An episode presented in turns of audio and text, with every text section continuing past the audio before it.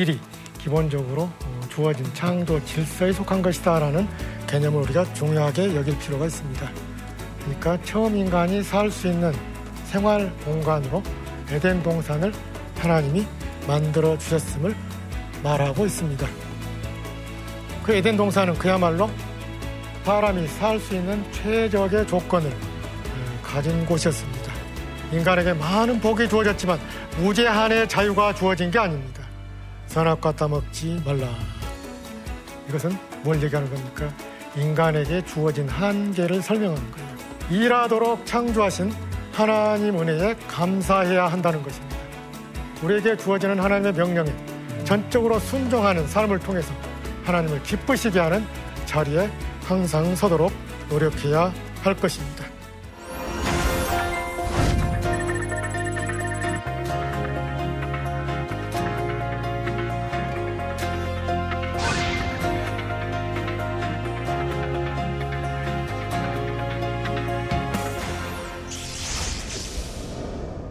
안녕하십니까. 저는 호남신학대학교에서 구약학을 가르치고 있는 강성열입니다. 우리가 지난 시간에 하나님께서 첫 사람들에게 에덴 동산을 선물로 주시고 어, 그리고 그곳에서 열심히 일하면서 동산을 잘 가꾸도록 하는 그런 과제를 주셨다는 말씀을 배웠습니다. 오늘은 다섯 번째 하나님께서 어, 사람에게 자연을 맡겨주시고 어, 그 자연과 더불어 살아가게 하신 그 말씀을 통해서 우리에게 주는 교훈을 같이 새겨보고자 합니다. 먼저 우리가 생각해야 할 과제가 있습니다. 첫째, 이 사람과 자연이 상생 공존하도록 창조되었다라는 것입니다. 그리고 두 번째, 생태계 위기가 어떻게 극복될 수 있는가 라는 그 과제가 이 본문에 또한 담겨 있습니다. 그래서 어, 장세기 말씀을 통해서 이 두 가지 포인트에 초점을 맞춰서 말씀을 드리도록 하겠습니다.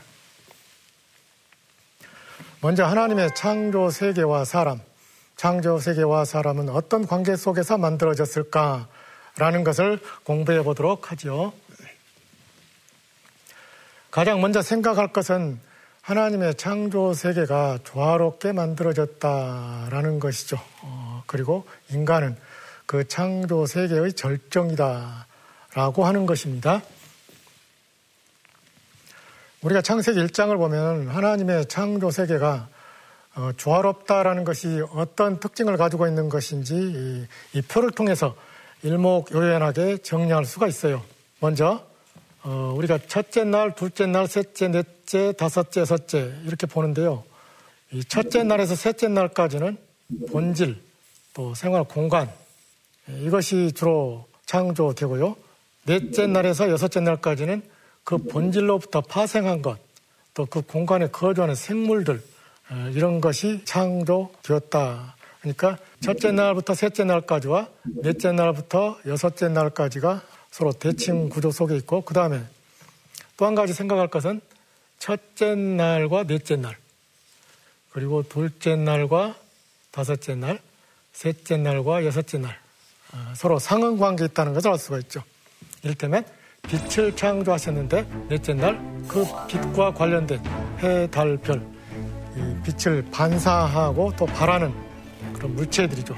발광체, 광명체들 그리고 둘째 날 공창 또 공창 위의 물과 아래의 물 그곳에서 살아가는 생물들 그리고 셋째 날 바다, 땅, 식물 그러면 이제 그것을 먹고 살아가는 존재인 동물과 사람을 하나님이 창조하셨다. 그래서 이 창조의 유기를 보면은 상당히 짜임새 있게 창조가 이루어져 있다라는 것을 우리가 알 수가 있습니다. 그래서 26절 우리의 형상을 따라 우리의 모양대로 창조하고 다스리게 하자라는 것 굉장히 깊은 상관관계가 있다라고 말씀을 드렸었죠. 27절, 8절도 마찬가지입니다. 하나님께서 자신의 형상대로 창조하셨다. 남자와 여자를 똑같이 창조하셨다. 그래서 지난번에 하나님의 형상 창조 개념은 남녀 평등에 관한 굉장히 중요한 말씀이라고도 얘기를 드렸었죠. 모든 인간은 하나님 앞에서 똑같이 하나님의 형상을 따라 창조됐다라는 것이죠.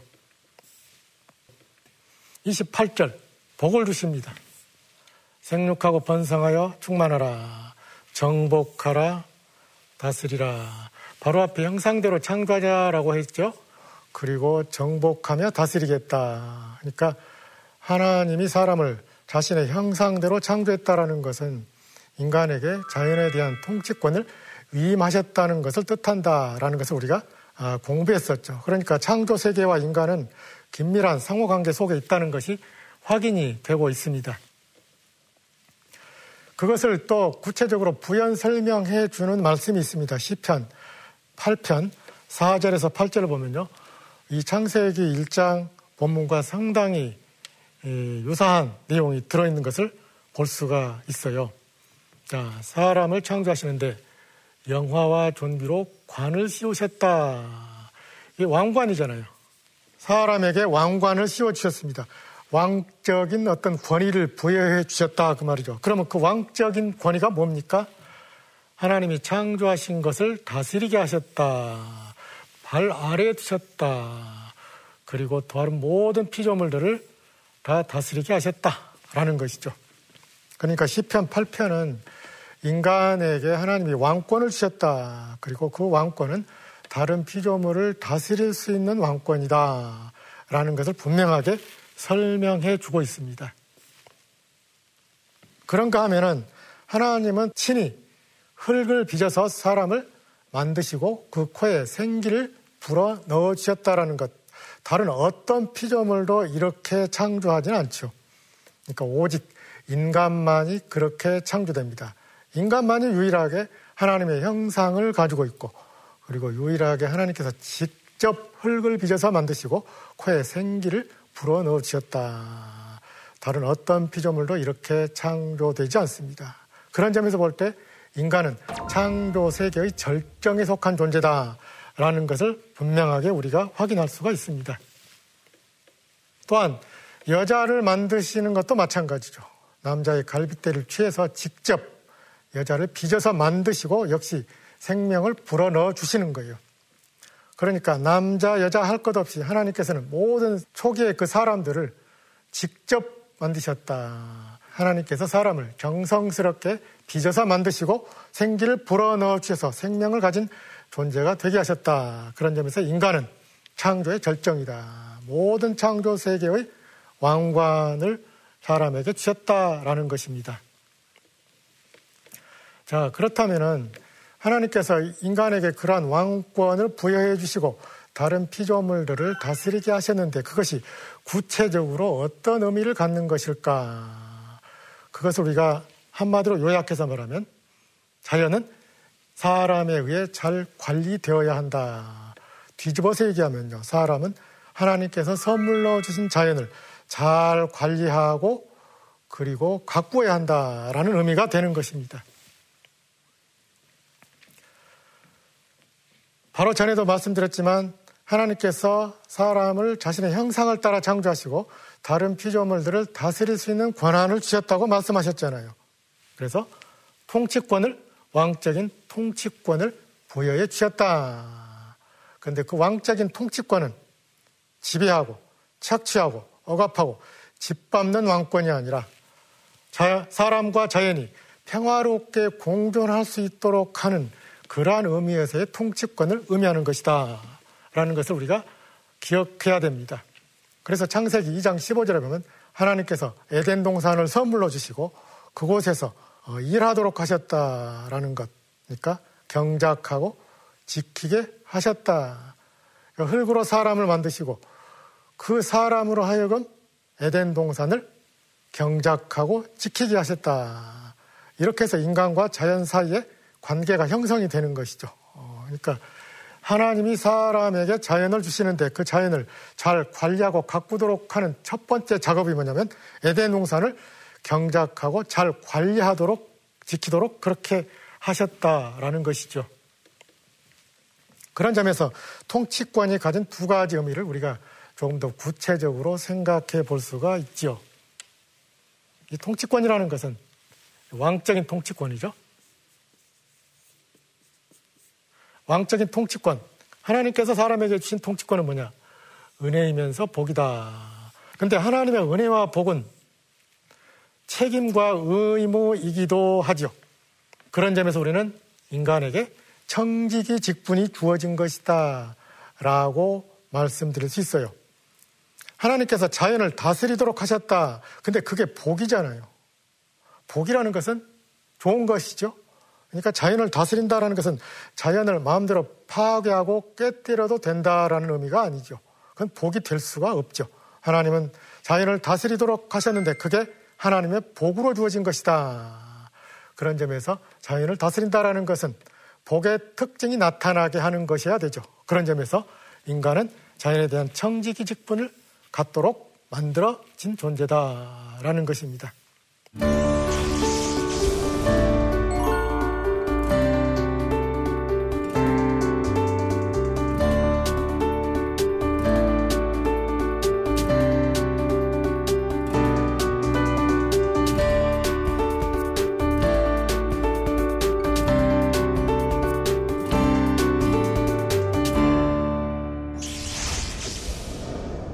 또 우리가 성경을 보면은 창세기를 비롯해서 어, 성경 전체에 걸쳐서 인간과 자연, 사람과 자연이 상호 의존 관계에 있다는 사실을 어, 여러 차례 확인할 수가 있어요. 무엇보다도 사람의 행동과 자연 사이에 긴밀한 상호 관계가 있다라는 것을 성경 본문에서 우리가 확인할 수가 있습니다. 먼저 창세기 3장 17절 말씀 보면요. 여러분도 잘 아시겠지만 창세기 3장은 처음 사람들의 그 범죄, 선악과를 따먹는 범죄에 대해서 기록하고 있는 말씀이죠. 그 말씀에 보면요. 사람이 선악과를 따먹고 하나님 앞에 범죄하잖아요. 그리고 벌을 받습니다. 그 벌의 내용을 보면요. 아담에게 벌을 주시죠. 먹지 말라고 한 열매를 먹었으니 땅이 너 때문에 저주를 받을 것이다. 라는 것입니다. 범죄한 사람 때문에 땅이 저주를 받습니다. 사람만 벌을 받으면 되잖아요. 하나님의 명령을 어긴 따먹지 말라고 한 열매를 따먹은 그 사람만 벌을 받아야 마땅한 것인데 그 사람의 죄 때문에 땅이 저주를 받습니다. 그래서 평생 수고해야 그 열매를 먹을 수 있다라는 벌을 받는 것이죠. 인간과 자연이 상호 의존 관계 속에 상생 공존하는 존재로 창조되었기 때문에 사람의 잘못된 행동은 사람에게만 벌을 가져다 주는 게 아니라 땅에게까지도 벌을 가져다 주는 것이다. 라는 것이죠. 18절도 마찬가지죠. 자, 가시덤불과 엉겅퀴를 낼 것이다. 그러니까 땅이 저주를 받아가지고 가시덤불과 엉겅퀴를 낼 것이다. 그 좋던 땅이 이제는 가시덤불과 엉겅퀴를 걷어내고 땅을 갈고 그리고 경작하지 않으면 안 된 수고로운 삶을 살도록 그렇게 벌을 받는 거예요. 이제 사람에게 주어진 벌로 끝나는 게 아니라 그 사람이 다스려야 할 사람과 더불어 상생 공존해야 할 자연도 덩달아 벌을 받게 되는 것이다라는 게 창세기 3장 17, 18절에 설명이 되어 있습니다. 19절.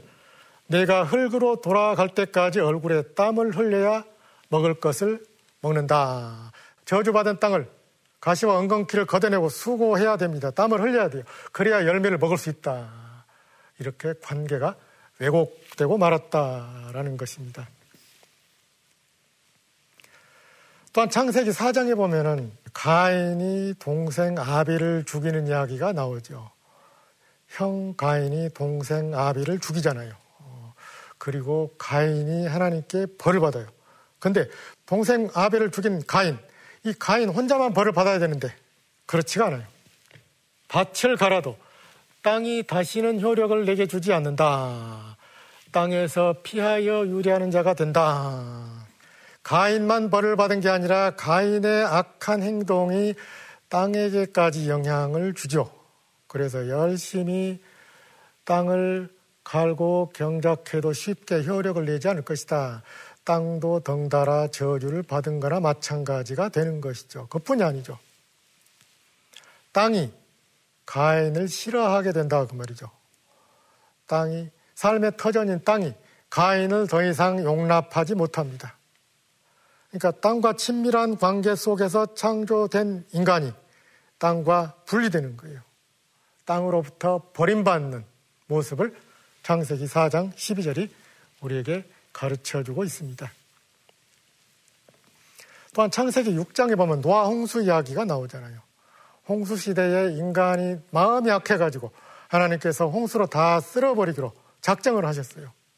그때 하나님께서 홍수로 다 쓸어버리기로 한 그 본문 장세기 6장 7절에 보면요.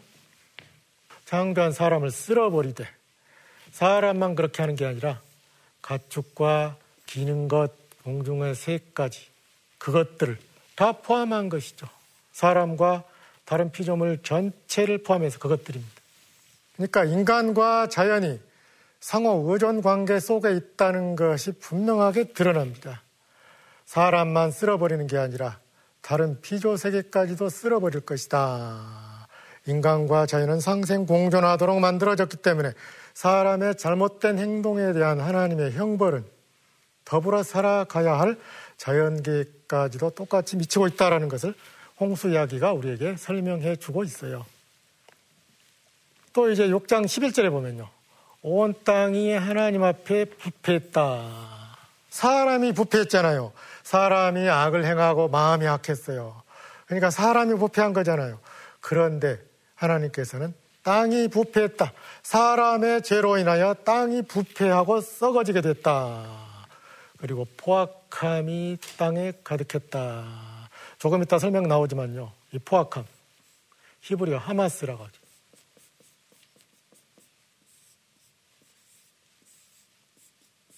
영어 성경에서는 바이올런스, 폭력이라고 번역이 되죠. 폭력이라는 것은 강자가 약자를 짓밟고 괴롭힐 때 쓰는 물리적인 힘을 말하는 거잖아요. 근데 노아 시대의 상황이 폭력이 난무하는 시대였다. 법도 윤리도 도덕도 양심도 다 무너져 내리고 주먹과 폭력이 지배하는 시대였다. 인간의 마음이 약했다는 것이 구체적으로 그렇게 드러나는 거예요. 그런데 그 포악함이 땅에 가득했다. 사람들 사이에 포악함이 가득 찼다. 그렇게 말하지 않고 포악함이 땅에 가득 찼다. 그래서 땅이 부패했다. 상당히 의미심장한 표현이라고 할 수가 있죠. 그래서 12절 또 다시 말합니다. 땅이 부패했다. 땅에서 모든 혈육 있는 자의 행위가 부패했다. 사람만 부패한 게 아니라 모든 생명체가 다 똑같이 부패하게 되었다. 사람의 죄 때문에. 그래서 똑같이 13절에서 같은 얘기를 또 하죠. 하나님께서 노아에게 말씀하십니다. 모든 혈육 있는 자의 포악함이 땅에 가득함으로 그들을 땅과 함께 멸하리라. 홍수 심판은 사람만 골라서 벌하는 게 아니라 피조세계 전체를 벌하시는 심판으로 그렇게 드러나고 있습니다.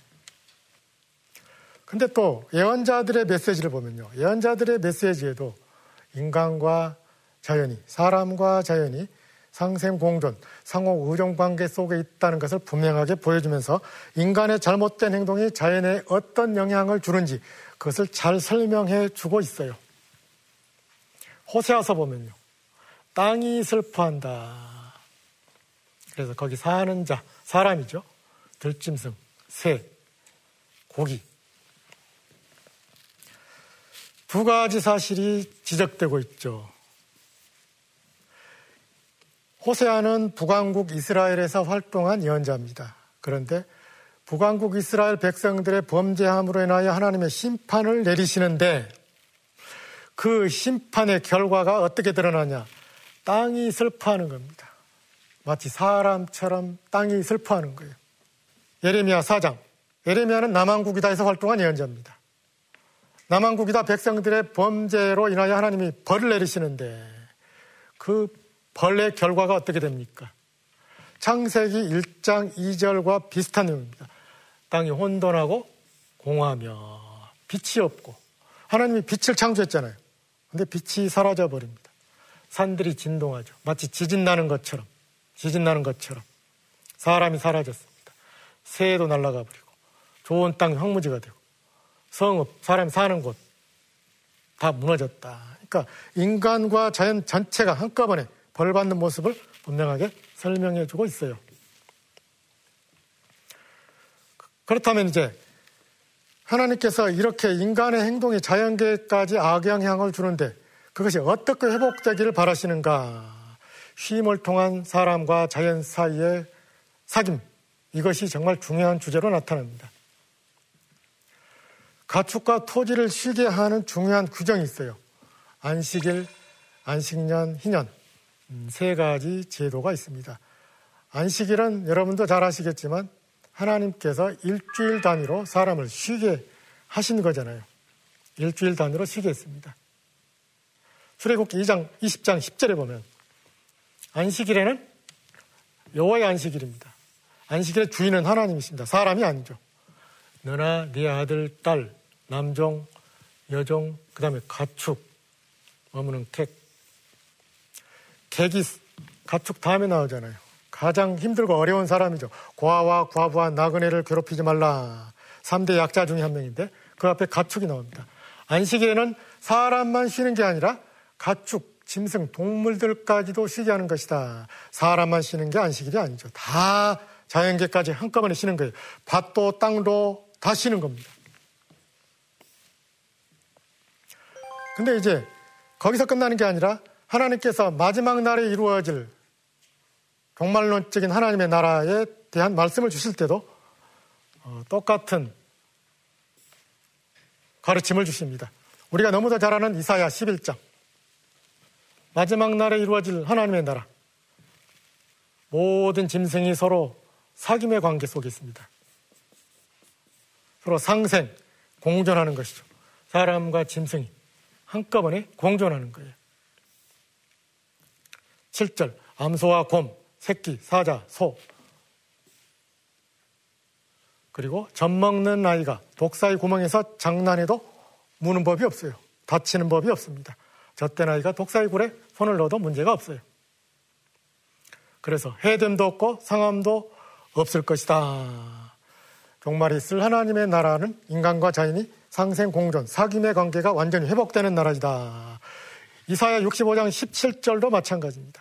새하늘과 새 땅을 창조하는데 이전 것은 전혀 기억되지 않을 것이다.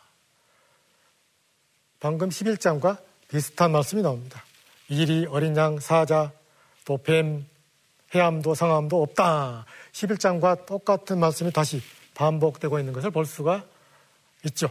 에스겔서도 마찬가지입니다. 하나님께서 화평의 언약을 맺으시고 악한 짐승을 사라지게 하실 것이다. 사람과 더불어 화평의 언약을 맺는데 자연과도 더불어 그런 관계가 이루어지게 하실 것이다. 그래서 모두에게 복을 주십니다. 때를 따라 우리에게 필요한 비를 내려주신다. 자연계의 회복입니다. 인간의 죄 때문에 자연계까지 벌을 받았지만 하나님의 언약 관계를 회복하시면 다 자연계까지 사람까지 회복되는 것입니다. 그래서 밭에 나무가 열매를 맺고 땅이 소산을 내며 그리고 땅에서 사람이 평안해지고 그리고 그들을 건져내고 해방시켜 주신다. 그러니까 사람과 자연의 관계가 다시 회복이 되고 자연도 망가진 상태에서부터 원상 복귀된다라는 말씀이라고 할 수가 있죠. 36장 35절로 마찬가지입니다. 전에는 벌 받아가지고 땅이 황폐하게 됐는데 에덴 동산 같이 되었다. 그리고 성벽과 주민이 다시 돌아오는 이상적인 모습이 회복될 것이다. 라는 것이죠. 이렇게 하나님께서 창조하신 세계는 맨 처음에 조화롭고 균형 잡히고 너무도 아름다운 것이었는데 사람의 죄 때문에 관계가 깨뜨려졌어요. 그러나 하나님께서 다시 관계를 회복시켜 주실 것이다. 마지막 때가 되면은 인간과 자연이 다시 창조 질서를 회복하여 더불어 살아가는 그런 날을 갖게 하실 것이다. 라는 것입니다. 이런 점에서 오늘 우리는 이 말씀을 어떻게 우리의 삶에 적용할 것인가 중요한 두 가지 점을 생각할 필요가 있습니다. 첫 번째는 뭐냐면요. 하나님께서 우리에게 선물로 주신 자연을 아끼고 사랑하자라는 것입니다. 오늘의 교회와 성도들은 자연 만물을 대할 때, 산이나 강이나 바다, 나무 대할 때, 하나님께서 선물로 주셨다는 기쁜 마음을 가지고 자연을 아끼고 사랑하는 태도를 보여야 마땅할 것입니다. 두 번째, 생태계 회복을 위해 노력해야 된다는 것이죠. 산에 가보면요, 사람들이 버리고 간 쓰레기들이 너무나 많습니다. 그래서 우리 믿는 사람들이 하나님께서 선물로 주신 자연계의 회복을 위해서 그 상처 입은 자연을 되돌려주기 위해서 최선을 다할 필요가 있다. 우리 성도 여러분들도 이 귀한 일에 기쁨으로 참여하는 복된 전국의 시민들이 다 되시기를 바랍니다. 다음 주에는 어, 인간이 어떻게 하나님 앞에 범죄했는지 그리고 그 인간의 범죄하던 하나님의 심판은 또 어떻게 모습을 드러내고 그리고 심판 이후에 하나님의 새로운 구원 원청이 어떻게 주어지는지 그것들을 중점적으로 공부하도록 하겠습니다. 경청해 주셔서 감사합니다.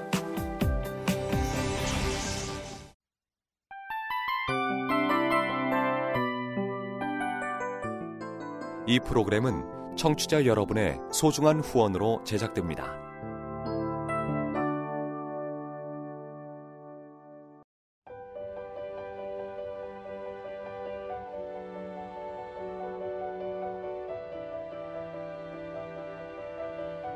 세상에는 수많은 교회들이 있지만 더 깊이 있는 말씀 강해를 찾기 위해 크기로만 교회를 선정하지 않습니다. 보다 좋은 영적 콘텐츠를 더 많이 나누기 위해 방송비를 받지 않습니다. 1년 365일 복음만 전하고 싶어서 우리는 광고를 하지 않습니다. 온누리의 복음을 땅끝까지 CGN TV와 함께 땅끝 성교사가 되주세요